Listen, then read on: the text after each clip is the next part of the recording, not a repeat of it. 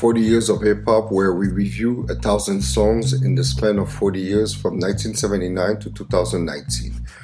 Before we get into this review, this month we are giving away a 40 Years of Hip Hop t shirt manufactured by Champion.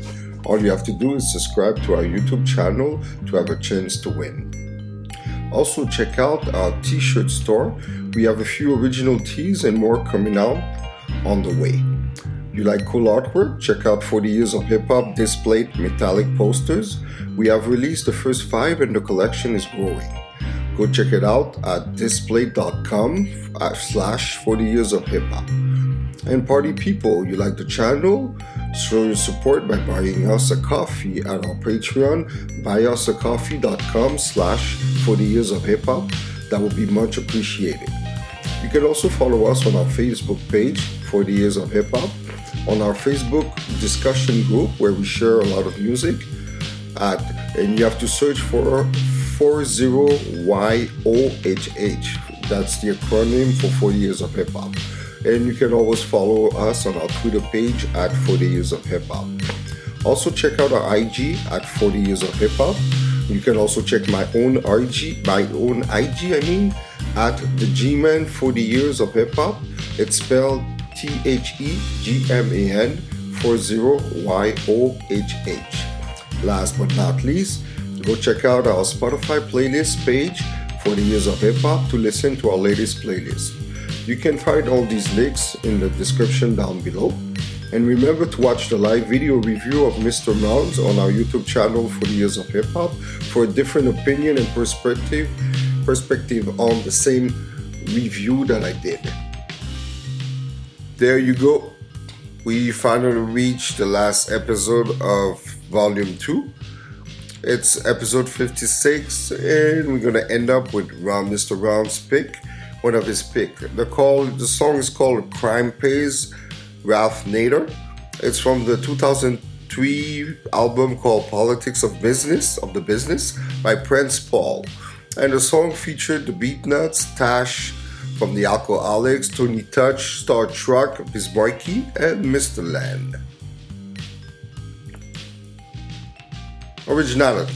What makes the song original? Uh, creatively speaking, Prince Paul reached a career high point with A Prince Among Thieves. That was an album in his repertoire after all the, the, the last soul classic that he made. But with Prince, A Prince Among Thieves, he achieved another status but he had a monstrously difficult time assembling the follow up called Politics of the Business. The idea behind it was good, but it was a fail, totally. The song is just an assembly of MCs rhyming to a beat. I was so excited first when I saw the original lineup of MCs and DJs on the track, but when you got the Beatnuts, you know, Tash from the Alkaholiks, Tony Touch, the DJs, Touch Truck, on the vocals, Biz Markie's voice, and Mr. Lenz too, another DJ. But then afterward, it was pretty a pretty normal song, a filler track to me. Uh, the video, no video was made for the song. That killed it too. It killed the whole album because it had no promotion. So basically, if you were not really following Mr. Prince Paul or being a hip hop, real hip hop pure head or purist, you wouldn't know that album existed. You know, it was like Lost in the Storm. A fun fact uh, Prince Paul started doing parties and tapes with Biz Markie in the 8th grade. Wow. At the same time, Paul's middle school music teacher was none other than Everett Collins, a drummer for the Isley Brothers, who later on introduced Paul to De La Soul member Maseo. And that's where history was made. So, for as far as original, I came out with a 2.5. So, let's go check what Mr. Ron said on the vlog. As far as delivery, lyrics, and flow, uh, the song's lyrics, uh, you know, the song basically, like I said, it's a lineup of MCs rhyming. You know, I wasn't even impressed at all with because the Beatnuts, uh, you know, the guys they could rhyme. You know, it's not they're not the illest MCs, but they have pretty good punchlines. You know, it fits with their own songs, the way they mend their songs. You know, if you never listened to a Beatnuts album, you'll go check it out. You know, these guys they know how to make party songs. You know, And uh, also, Tony Touch, not just not an MC, it's a DJ. So why put a DJ to rap? You know, I, I've never been eager of DJs that raps. You know, mostly it's like they want to be an MC too, but you stick to DJing. You know, stick to DJing.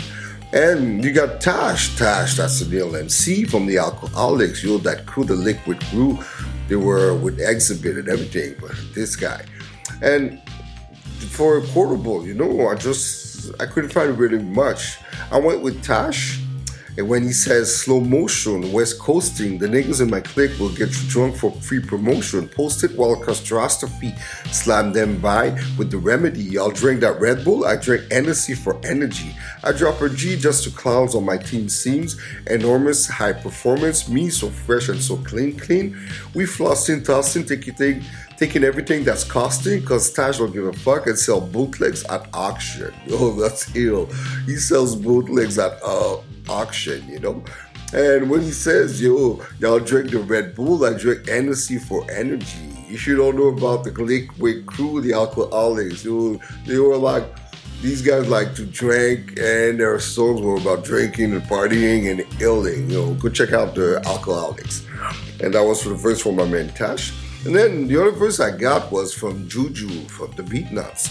And when he says, I, and I'm wanted in every goddamn department store, is shoplifted with my niggas since like 84. Polaroids over here, Polaroids over there. They got Polaroid of Juju up in Herald Square. It Macy's blew me even way back when. Booster sneakers and jeans out of VIM. Yo, that's really funny, you know?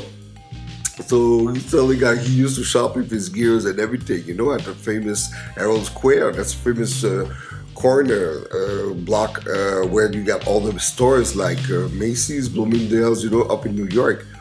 Another fun fact: in my youth, every summer and winter holidays, I went twice a year to New York. You know, I went to New York and Boston.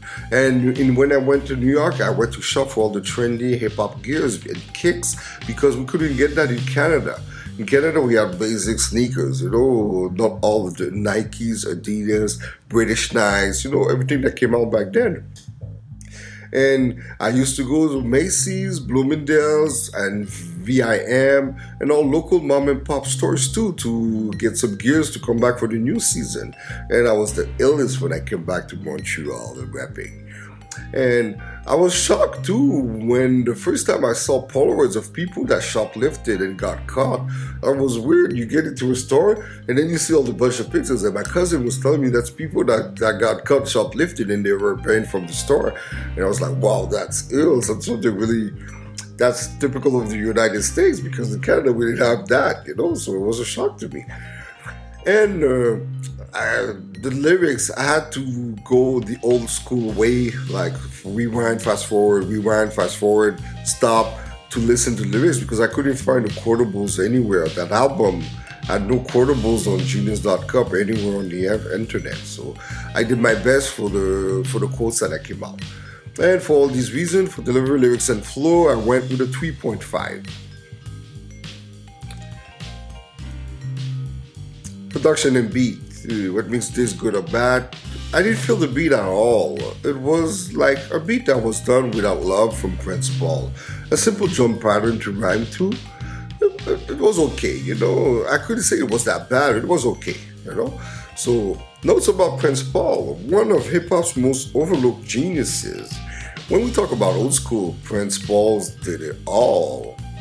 From Stetsasonic to De La Soul, to Gravediggaz, to Handsome Boy Modeling School.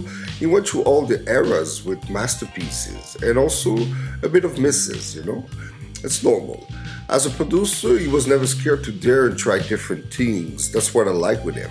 The track record, unfadable, with three absolute masterpieces from De La Soul, Stetsasonic, Gravediggaz, Handsome Boy Modeling School, and The Prince Among Thieves, etc. He's a man with the guts to push champagne bottles to their limits, creating sonic material that could still be logically wrapped over, and not to mention being hip hop's reinventor of the skit. The samples, I couldn't find any samples. There, like I said, this album had nothing. It's like this album never existed, you know. And the song had samples the whole album, but it wasn't repertoire. It wasn't uh, mentioned anywhere on the internet. As a fun fact, Prince Paul produced the Gas Face in Brooklyn, Queens on 3rd Bass 89 album, the Cactus album. The original version of the Gas Face was recorded on a four track cassette tape and started out as a mistake.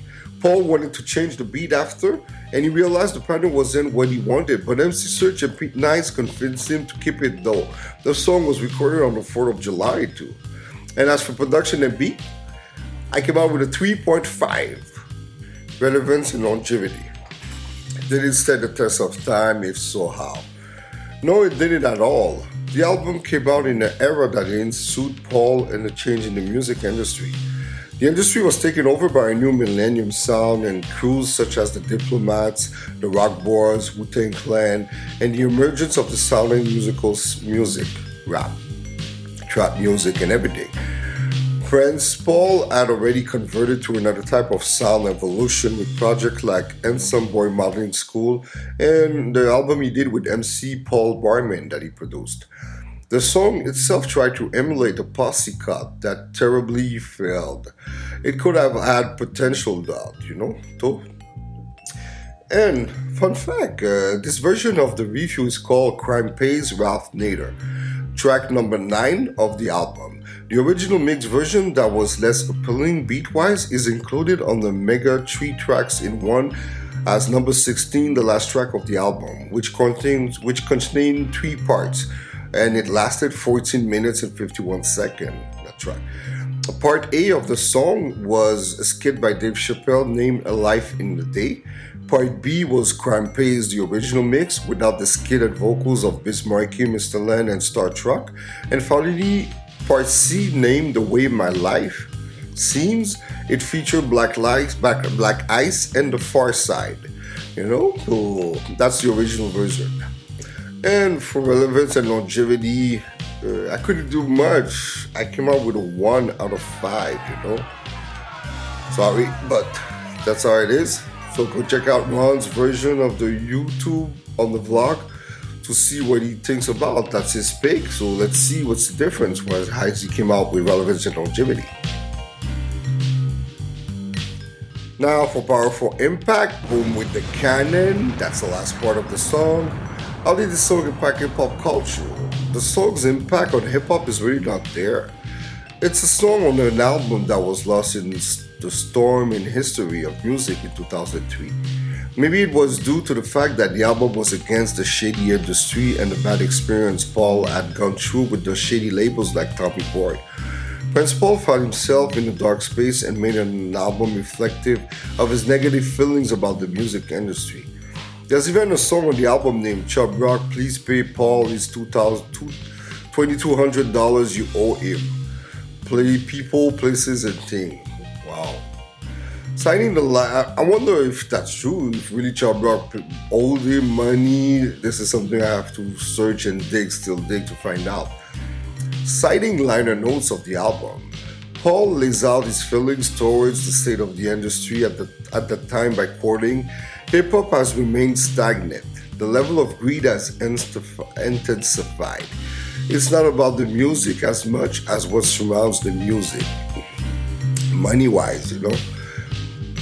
the money that's what surrounds the whole industry you know basically no more uh, like you said really natural talent it's really you gotta go for that money you know he felt that record sales are like volts it all counts he also stated your purchases have the power to change the course of the music being made and sold Yes, I totally agree with him, but this society is brainwashed by the industry giants with what music is going to go to the masses and radio play and what's good, you know.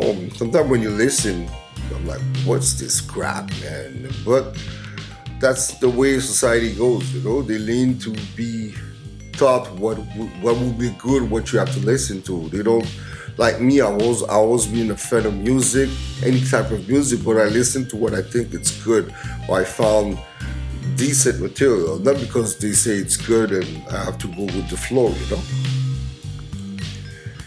you know so at least uh, he was right. A good portion of people probably won't go beyond the surface of this album or care enough to even get the meaning of or irony of this project. Hence the quote of the great retired American cartoonist and author Bill Watterson genius is never understood in its own time. Definitely agree with that, you know.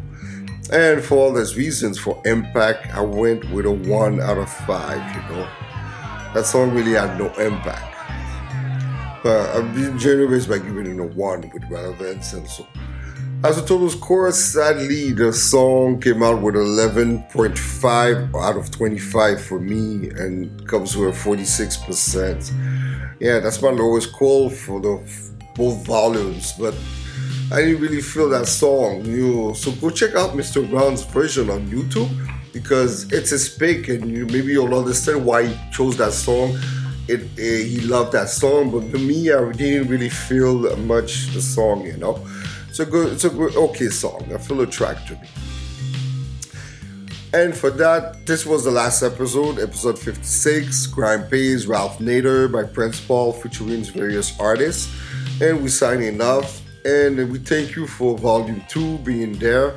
And we're gonna take a hi- hiatus for uh, two or three weeks and come back with volume three, stronger than before, and with a new concept for volume three. We're gonna accelerate the pace for the reviews and you're gonna love it, you know. So just to give you a hint, we each gonna review our own picks instead of having both review the same pick, you know, just to because we only have episode 56 and we gotta get to a thousand songs. So I want you to keep us following us. We gotta have more posts per week. So, and we're already at 7,000 downloads. Thank you for all for supporting us. That's really amazing. After a year, we got 7,000 downloads on the podcast. So, thank you very much. This is the G Man. I'm signing off. Peace and we howdy. See you at Volume 3.